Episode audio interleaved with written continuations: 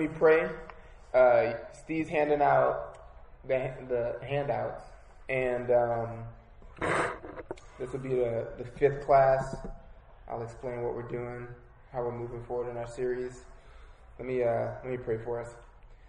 God, thank you so much for your word and the gift that your revelation is to us. Uh, what a precious treasure that we get to have.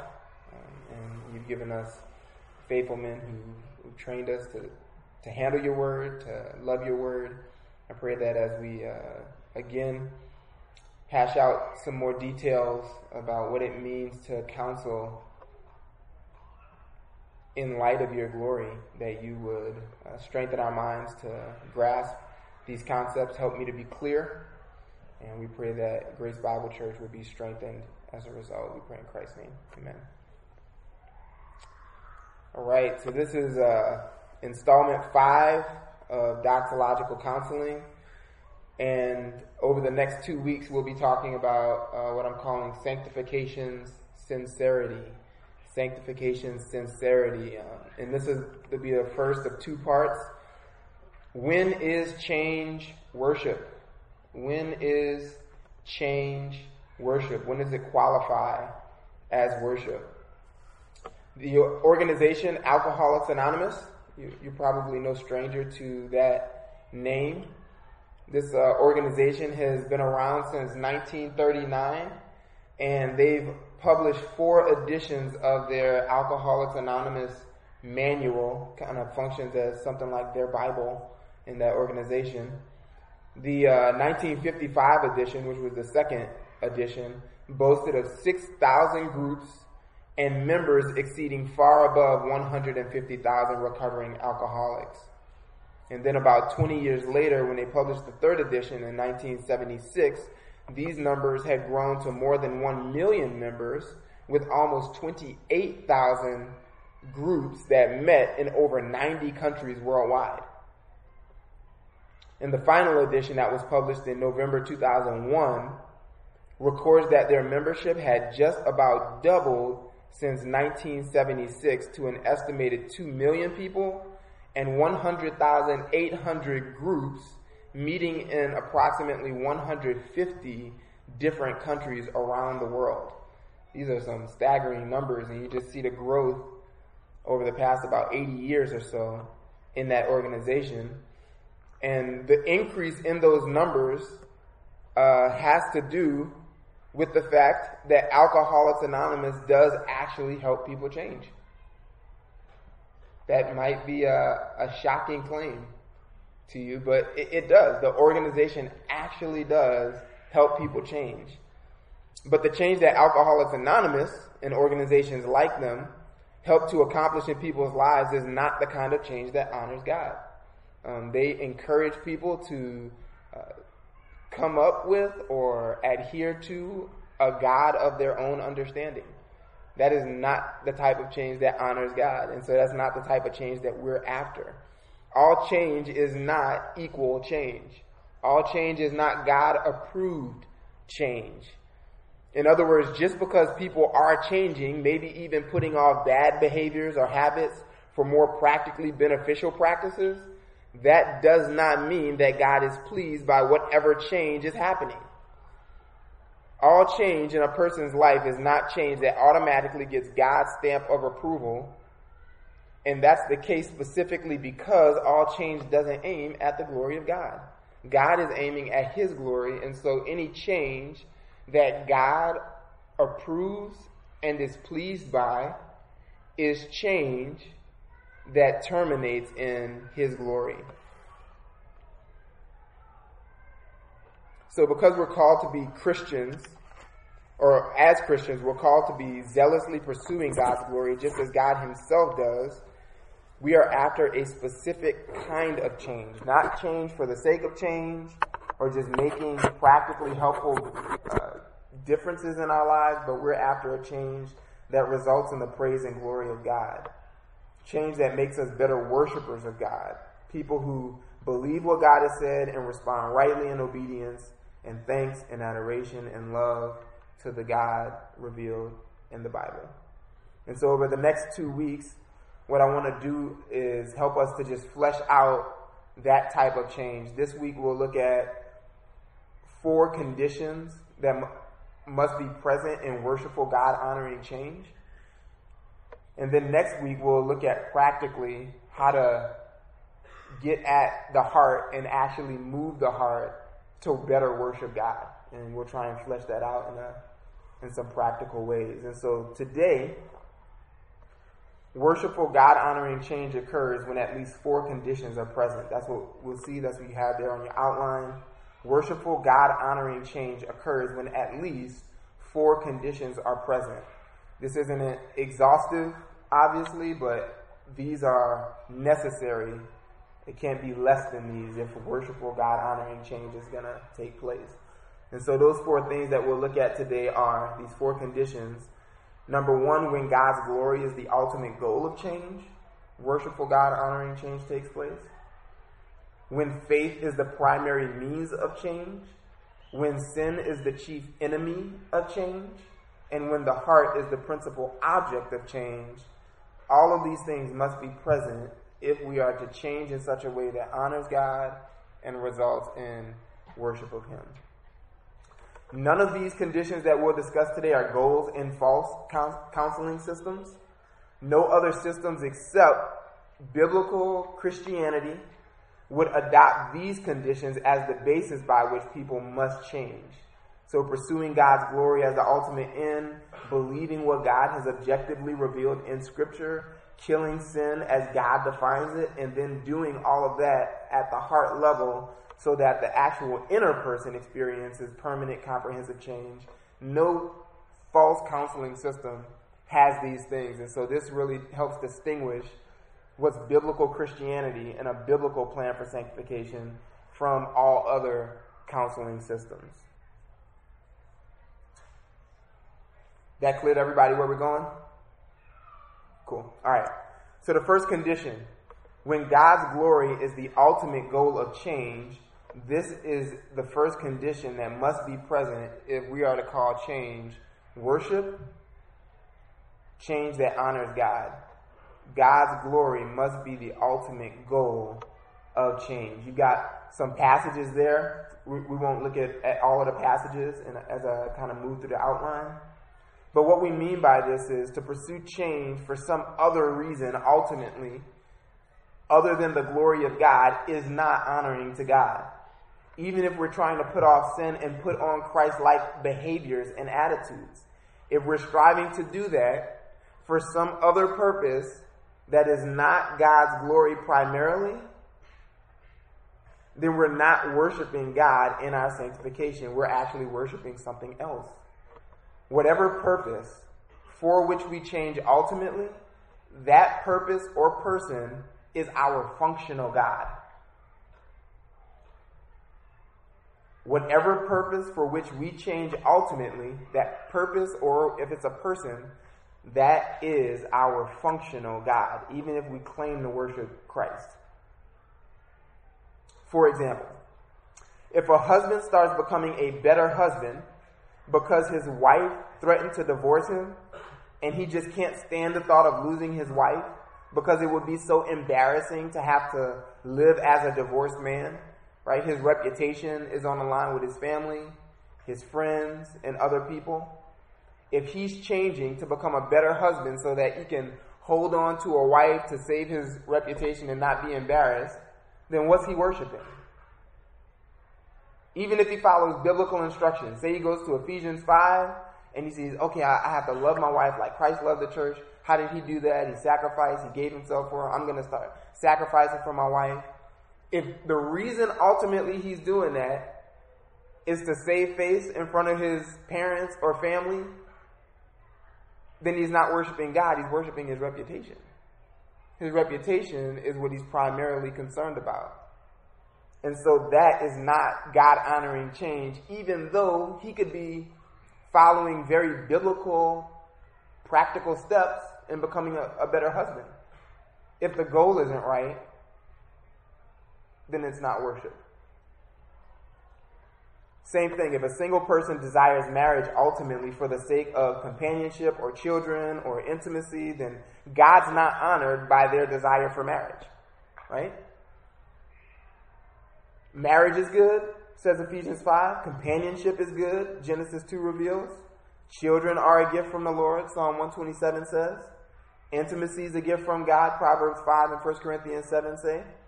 But if the single person doesn't desire those things for the very reason that God created them, then the single person is not on God's same agenda. Therefore, that change, whatever change they might implement, cannot be considered honoring to God in those desires. And so, this first condition must be present. God's glory must be the ultimate goal of change. And this actually even informs uh, how we how we think about sin, right? How we think about um, putting off sin. Uh, this singular pursuit of God's glory should even shape the way we think about the things that are hindering us from changing, right? Sin in our lives. I love what Ralph Venning says in The Sinfulness of Sin. He says, The sinfulness of sin not only appears from but consists in this that it is contrary to God. That's what makes sin sinful. If sin was not contrary to God, even if it hurt people, for example, it wouldn't be sin. What makes sin evil, what makes sin sinful, is that it is against God. He goes on to say, here then is the desperately wicked nature of sin, that is that it is high treason against the majesty of God. As God is holy, all holy, only holy, altogether holy, and always holy, so sin is sinful, all sinful, only sinful, altogether sinful, and always sinful. Sin is the dare of God's justice, the rape of his mercy, the jeer of his patience, the slight of his power, the contempt of his love, the upbraiding of his providence, the scoff of his promise, the reproach of his wisdom. Sin is sin because God is God. And so sin is sinful because it is against God.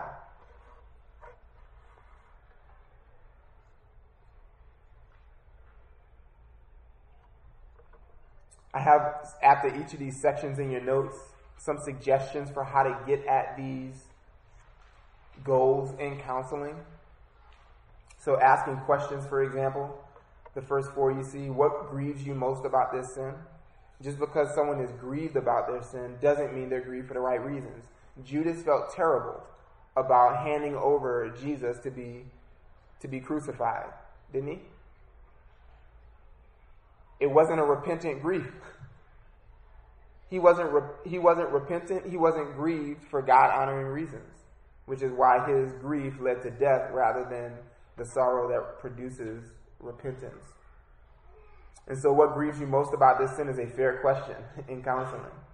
What do you most what do you want most in this situation? is how you might be able to get at what the ultimate goal is for the person you're counseling. What do you want God to do in this trial if the person's in a trial? Why are you wanting to change? Those would be questions to get at what, as, what the person is ultimately aiming at.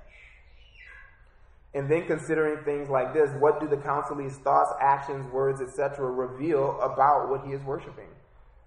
We're, we're supposed to be fruit inspectors from what they're saying, from the behaviors they're exhibiting, from the things that they're going after, we should be able to discern what they're worshiping. And then you have some passages there that illustrate that principle or further explain it. Number six, help the worshiper consider that God would be glorified by this change and why. So sometimes people need help thinking through if you want to make this change, let me help you refocus or sharpen your focus on why you should be changing by helping you brainstorm. Maybe we brainstorm together reasons how or why God would be glorified by this change and not just the practical benefits it would bring to your life. And then finally, what attributes of God would be put on display if your counsel is heeded? So, for example, if a, a parent having a rebellious teen is being counseled by you and they're struggling to actually stick with the rigorous standards that they've implemented in their home because they're just faint hearted, maybe, uh, being tempted to cave at their uh, rebellious teens' stubbornness. Well, you can help them think if you stick to if you if you choose to obey God rather than giving in to the whims of your teenager who's stubborn, then the benefits of that is God will be glorified by them seeing what complete allegiance to Christ looks like in your parenting. That you're going to choose, despite the hardship that they're causing in your home, to obey Him instead of them. Right? They see what genuine love and allegiance to Christ looks like.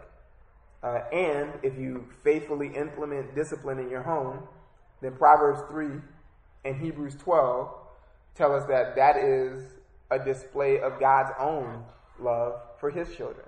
When parents faithfully live out loving, consistent discipline in the home, they are modeling the love and discipline of the Lord. And so those will be some ways that you could help a parent who's struggling with those things see the glory of God. Any questions before we move on? Does that make sense?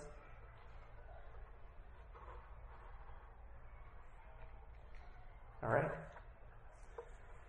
So, the first condition that God's glory is the ultimate goal of change is when worshipful God honoring change occurs. The second condition, when worshipful God honoring change occurs, that must be present, is number two, when faith is the primary means of change when faith is the primary means of change. We worship God when we make faith, not other things, the primary means by which we change. For example, you have someone struggling with purity. Accountability software is great. I'm, I'm a big fan of accountability software. Things like Covenant Eyes, uh, Forever Accountable, Ever Accountable. Those are great things. But if the person who is struggling with purity primarily looks to those to be the means by which they put off sin and put on righteousness, that doesn't honor God. Because I, I, don't necessarily need God to keep the uh, uh, accountability software on my computer. I'm not seeking, that's not transforming my inner man, just having external things to keep me accountable the primary means by which God has ordained that we pursue change is by believing Him. Paul, in, in uh, Romans 3, after that section where he sort of culminates his arguments in chapters 1 and 2 of Romans, the pagan without God's special revelation is under God's wrath, and the Jew with God's special revelation and the very oracles of God is under God's wrath because they're all sinners and they all rebel against what has been revealed. Then he gets to chapter 3 and explains in verse 10 there is none righteous, not even one. There is none who understands. There is no one who seeks for God. All have turned aside. Together they have become useless. There is none who does good. There is not even one. He's indicting all of humanity. He gives specific ways that our sin is manifested. And then he caps off that discussion in verse 18 with this diagnosis to summarize everything he said. Why do people commit sin? Verse 18 there is no fear of God before their eyes.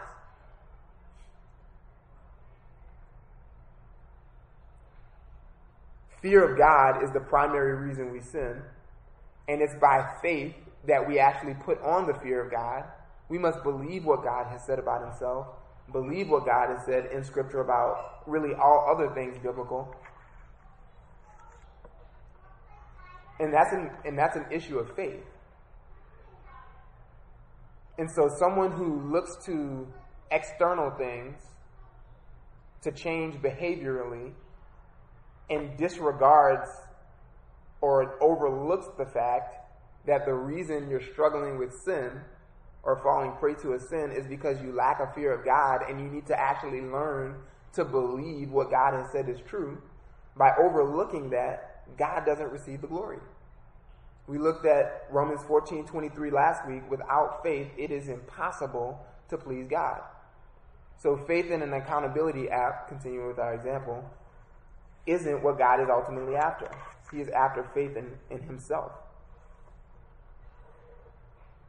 And so in that same example, that person struggling with purity needs to know God is omniscient. I need to believe what the Bible says about God's omniscience. Proverbs 15:3 and 15:11 tell me, remind me that God sees all of my thoughts, all of my deeds, and if I actually believe that every moment of every day, I would never struggle with purity because I would be more mindful, more aware of God's omniscience. If if if I was aware of God's presence, that God is nearer to me in the room than the computer, I would never struggle with purity because I would be operating, living out of a fear of God by believing what He has said. And so, in as we diagnose sin, we have to give faith the right place in in our sanctification, in our all of our pursuits to change. This, by the way, isn't the same as as uh, as feeling, as feelings, right? Having your emotions in the right place or feeling like obeying is not the same as faith. We're talking about two different things there. Uh, just to give you an example, one preacher claims that the transformative agent, the primary transformative agent in the Christian life, is emotional joy. He says this speaking, and he's just so you know how close the error is in the biblical counseling movement, this was a sermon given at the Christian Counseling Education Foundation's uh, annual conference in 2001, I believe. And then later published in the Journal of Biblical Counseling. And so there are, depending on what you're reading, the biblical counseling movement is still confused on this issue of what actually transform us, transforms us, the primary agent in transforming us into being more Christ-like. But this speaker said, referring to counseling, speaking is about joy, preaching is about joy, counseling is about joy. You go from the head to the mouth to the head to the heart, speaking of the counselor, head to mouth, and then to the person he's speaking, head to heart, and produce joy which transforms life. The error is subtle, he goes on to explain that the, that the way biblical change is accomplished is by targeting people's emotions so that they feel happy about truth and are happy about obedience. Now, that's really no different than teaching people to live by their emotions. I mean, that's no different than unbelievers living by their emotions. It's just you're telling them to live by a different emotion, uh, one that the Bible talks about. contrary to, to that idea, I appreciate what Richard Sibbes says in The Bruised Reed. He says, feeling and freeness of spirit are often reserved until duty is discharged. Reward follows work. And that's getting at the same principle Jesus communicated in John 13. After he washed the disciples' feet, he told them, Blessed are you if you do them. Blessed are you if you do them. The blessing joy, happiness follows obeying God.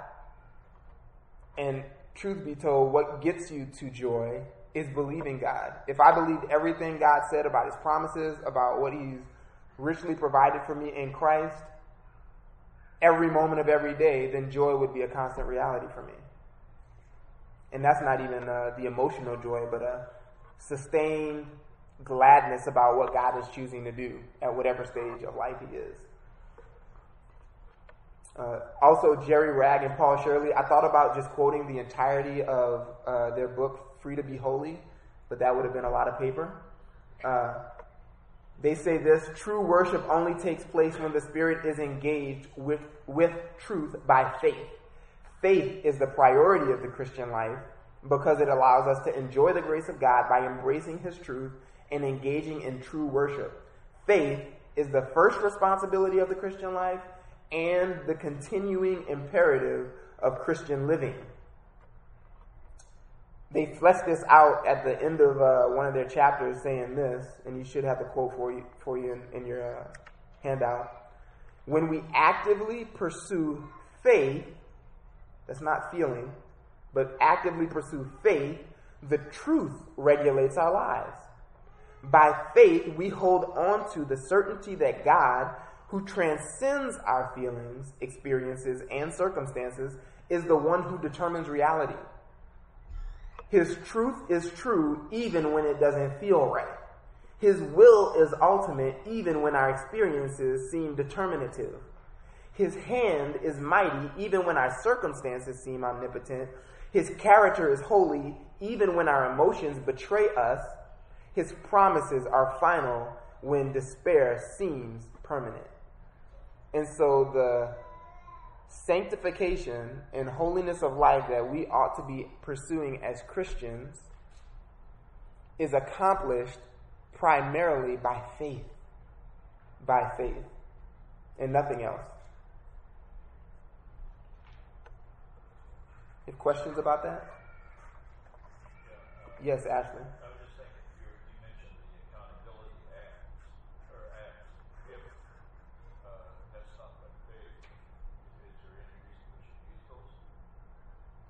Yeah, that's a great question. Is there any reason we should use accountability apps uh, if if that's not by faith? Um, it. Thank you for asking that question because I should clarify. It's not that that cannot be done in faith or utilized in faith. It's that it's not a substitute for it. Yeah. So the person who uh, uses accountability software or gets rid of devices altogether, that's, that, that actually could be an act of faith uh, if you are looking to God, His Spirit, His Word uh, primarily, and knowing that you're imperfect and could falter, you have those things to inform other people who you want walking with you. That'd be a great use of an accountability app. Yeah. Good question. Michaela.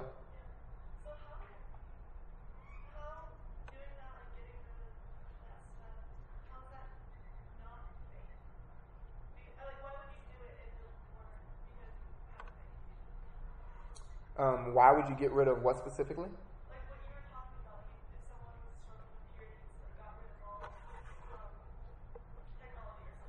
Sure. Um, so it should be. The question is, uh, if somebody got rid of all of their devices, how could that be anything other than faith? Um, the, the, I think the, the short answer would be it depends on the reason they're doing it. I could get rid of just to give you an example, a married man could get rid of his devices because he fears his wife. But that's not that has nothing to do with with God in that instance. I could be afraid that I'm gonna that this is gonna ruin my marriage. I could be afraid that uh, this could put me at risk of losing my kids, and because I love my wife, my marriage, my kids so much, and I don't want to lose them at any cost, I'll do whatever it takes. Well, unbelievers could do that. It doesn't take a Christian to fear losing your wife and kids, right? And so, for in order for it to be an act of faith, it must be rooted. I'll even say in a in a specific text of Scripture, in a specific text of Scripture, in the sense that you have to be believing something that God has revealed, right? God's glory, God hates divorce. I so desire that God be glorified that in my marriage that I'm going to get rid of whatever it takes to stay married. That could be an act, that would be an act of faith. But there's a difference in doing it for that ultimate end versus something that should be secondary. Does that make sense? Yep. any other questions? Good question. All right, in counseling, some ways to uh, make sure that this is present in whatever counseling situation you're dealing with. Uh, you can you should consider what truth is the counseling failing to believe, call to mind, and or obey. What truth is the counseling failing to believe, call to mind, and or obey? If you can identify that, then you can call them to believe, call to mind, and obey that truth. What does a particular sin reveal that the counselee must be believing instead of what's true? Right? So, if the counselee is unable to self diagnose, then it's incumbent on us as the people helping them to be able to look at the situation, the person, the specific person in that situation, the specific ways their sins are manifested, and then with our Bibles open, help them get at what's in their heart. And that's what Proverbs 20, verse 5 uh, gets at. The purposes in a man's heart are deep water. The purpose in a man's heart is deep water, but a man of understanding will draw it out. It takes wisdom to get at what's in the heart. Uh, number three, what needs to change in the counselee's thinking? And then you can call them like Philippians 4 8 does to believe, to think on those things. How has the counselee pursued change already? Why is this not working? What's missing? So if somebody uh, says, Hey, I've tried reading my Bible, I've tried praying, I've tried, well, you're telling me you're utilizing the means of grace, and yet if, you, if you're still not experiencing progress in holiness, we need to revisit because the means don't change. Nothing's wrong with the means. And the person who has faith actually believes that there's nothing wrong with the means, and there must be something wrong with the way you're utilizing them. And so, considering that can be helpful in counseling. And then, lastly, what does the counselee understand, or excuse me, does the counselee understand the necessity of enduring faith? So, I believed. Yeah, but are you continuing to believe? You must endure in faith. You must actually choose to believe God on a moment by moment basis for as long as it takes. Are you believing something God hasn't promised? Why am I still struggling with this? I got saved or I implemented this change and I'm still having to fight this battle. In that case, the person would be obligating God to function in a way in sanctification that he hasn't actually promised. Right? God hasn't promised that you'll never experience that temptation again. And and you're not fighting to never experience the temptation. You're you're fighting to obey God whether or not God brings the temptation. And so that's worth considering in counseling as well. Condition number three worshipful God honoring change occurs when, number three, sin is the chief enemy of change. What we mean by this is that the person who is desiring change that can be considered worship, that person must make their own sin the primary opponent in their fight for holiness. If you primarily fight against something other than your own sin, like the sins of others, or a change in circumstances, then you will fail to worship God because it's not the sin of others or unfavorable circumstances or anything else that stands in the way of God receiving glory from us. For example, parents, your child, your, ch- your children's disobedience doesn't stop you from glorifying God. Husbands, your wife's lack of submission has never been the reason you have failed to glorify God. And wives, your husband's poor leadership and lack of love has never been the reason you've responded in something other than the worship, worship of God. None of those things, not, neither of our sin, no, no person's sin, nor are our circumstances ever impediments to bringing God glory. Job learned uh, that same lesson the hard way. I love Job 32 to the end of the book some of my favorite chapters in scriptures. His wise counselor, we always remember he had three friends, but he actually had four. The wise friend is quiet until chapter 32. And he actually multiple times diagnoses Job's problem that he's been hearing in in his uh, in his complaint for 30 chapters. Uh, so Elihu indicts Job's uh, indicts Job, by my count, four times at least. in chapter 34, verses 7 to 9.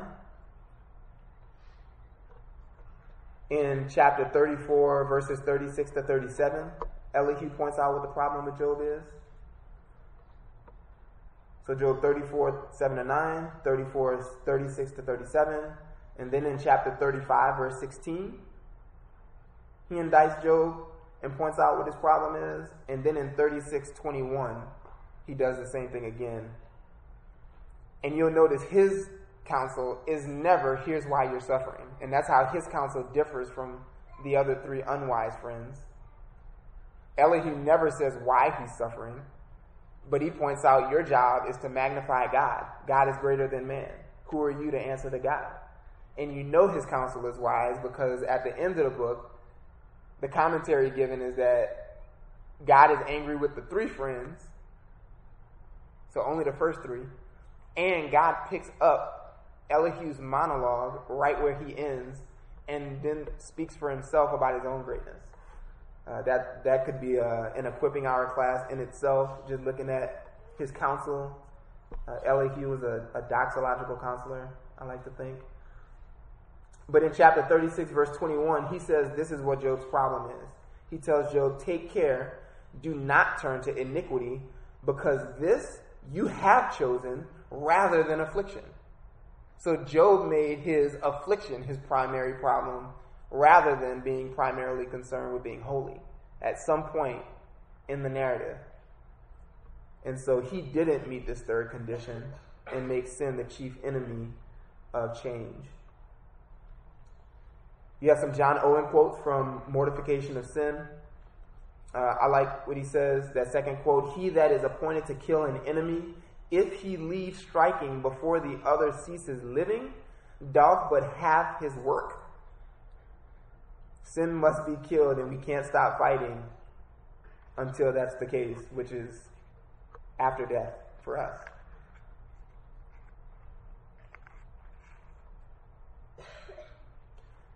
Also, this if we're going to think of sin as our chief problem, the chief impediment to God receiving glory from us, then this actually requires us to know how to sanctify ourselves. Right? That that's a given.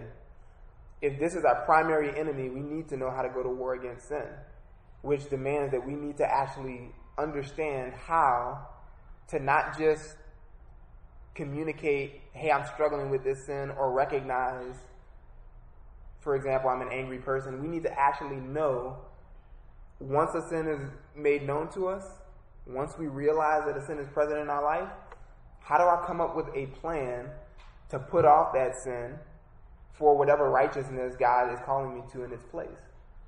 We need to know how to sanctify ourselves. Uh, not just, hey, I'm praying about it, I re- recognize this sin and I'm confessing it, but we need to know what to do about it and how to actually change at the heart level. And we'll, we'll, like I mentioned, flesh that out a little bit more next week how to put on faith, how to exercise faith to put on righteousness at the heart level. In counseling, some ways to ensure that this condition is, is present in your counseling. To consider number one, has the counselee misdiagnosed their problem? Have they attributed their dishonoring thoughts, deeds, etc., to something other than sin? a mental illness, a psychological label, medication or the lack thereof, or their body's biological makeup or chemistry, other people, circumstances. Right? We could subtly attribute our disobedience to those things.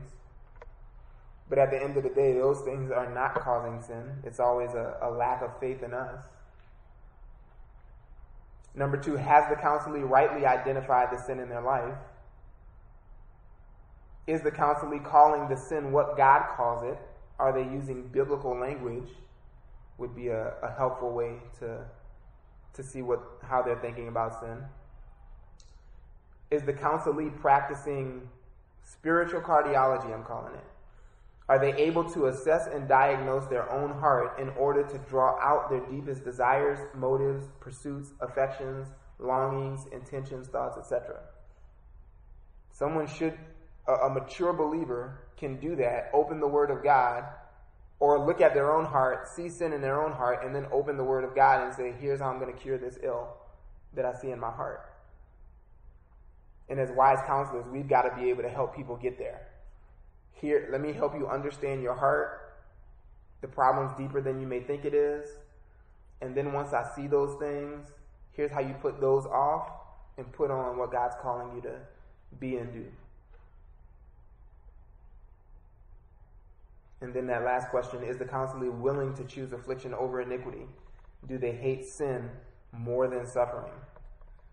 I used the example last week or a couple weeks ago uh, of a wife who I was counseling who was unwilling to do that. If suffering meant, if pleasing God meant suffering for her, she was unwilling to follow Christ. And so clearly that was an impediment in her honoring God, not being willing to suffer for the sake of God's glory. Any questions about that before we get our last one?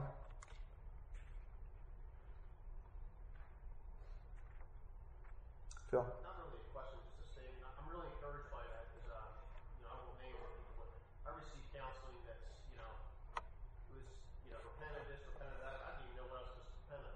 Hmm. You know, and, um, you know, I, I, that was not here, thankfully. But, um, I'm just, yeah, I'm really encouraged to hear that. And, uh, we live in a, you know, you do you movement. Mhm. And, um, we're called to be humble That's right. and that's it's tough, you That's know. right. And you know, that's I think one of the reasons why divorce is so rampant is because people are buying into the the worldly view, not the gospel. That's right. So I'm just encouraged by you. Praise God, man. That's right. I mean, we've got to be uh, equipped to do that well. Yeah. Right? Identify sin and kill it. Last one, last condition. Number four, worshipful, God honoring change occurs when the heart is the principal object of change. And this we've kind of hit on already in what we've discussed. But the heart must be the principal object of change. It must be the target, the primary target, where you primarily seek change to occur. Uh, we live in a day when popular evangelicalism has embra- embraced the unbiblical idea that people don't and can't really change. This idea that hey, we're all broken, right? This the world's broken, I'm broken, you're broken, and so I'm no better practically, I'm no more holy than you. It's it's all good. That is not the case. We can actually change. Change is a not only a tangible uh, possibility, but we're called to it, aren't we? We are called to actually change. If you have the idea, like many of you know popular Christian blogs will paint the picture that God's grace doesn't actually change you practically, you'll always be struggling with the same sins. You'll always sin in the same ways today, or you know, in the future as you do today. But God, it, it's all about God's grace. Jesus died, so it's okay if you fail. That is not the case. Uh, one one popular Christian author who's now a disgraced pastor said, "Because Jesus succeeded for me, I was free to fail." No, that's not a, a good understanding uh, of. And I mean, you re, you see this guy's life, and it's it's clear why he was saying that. Uh, a defiled conscience will make you make amends with sin. That is not okay.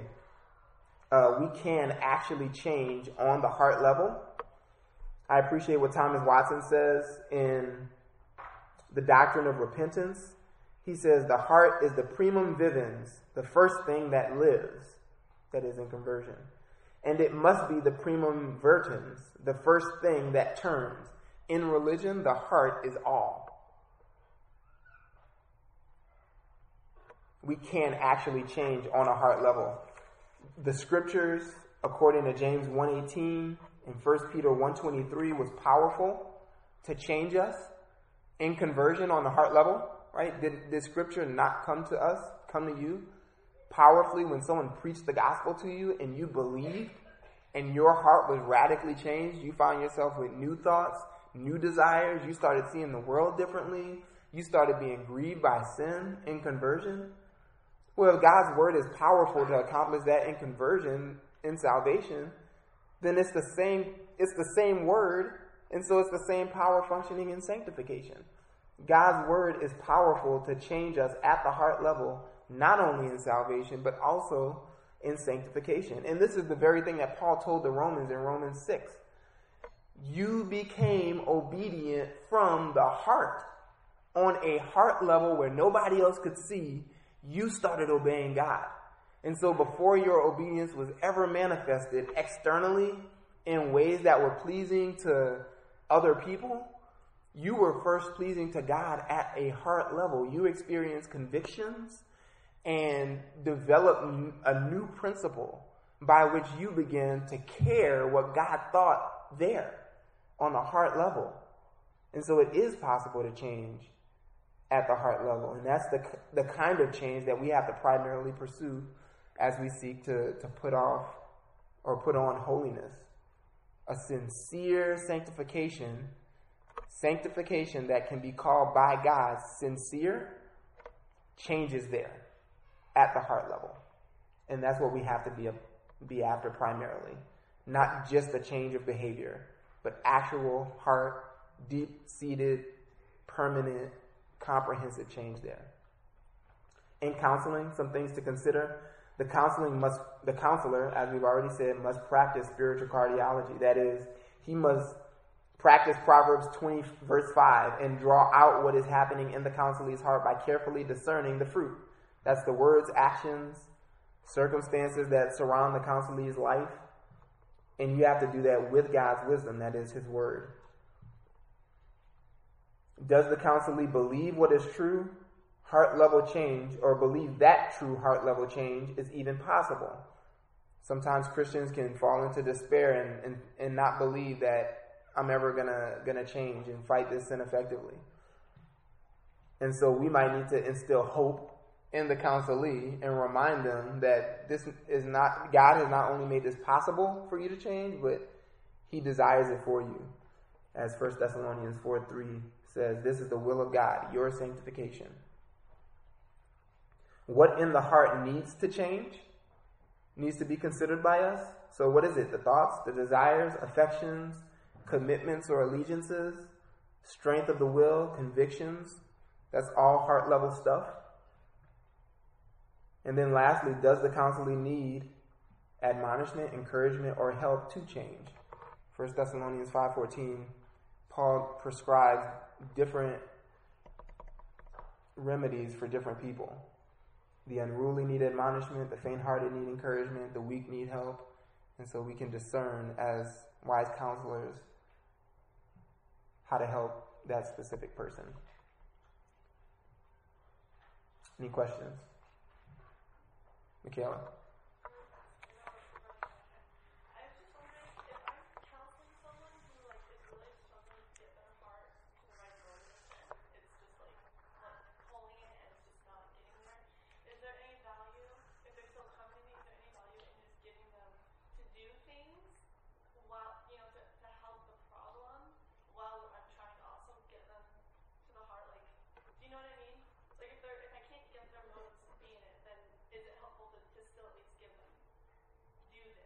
Yeah. Yeah. Good question. The question is if if the motives aren't pure, if the motives aren't right, uh, do you still give them action plans, uh, actionable items, tasks? Um, the the answer to that is is yes. I'd be interested in a specific situation, but the general answer, without knowing the details of your specific situation that you're counseling in, is yes and we don't wait for our our hearts to feel like it or you know get where we want them in total before we just do what's right. Because God's not only calling us to have our hearts aligned with what he says is true but also our behaviors. So it's not only the heart but also the hands if you will. So yes do this and do them with the right motive. Don't wait either way Right? Don't wait. Do what's right. Do what God says to do. Yes, John. Yeah, I just have a, a question. Um, when you are investigating someone's heart, um, as it says in the scriptures in Psalm 33, the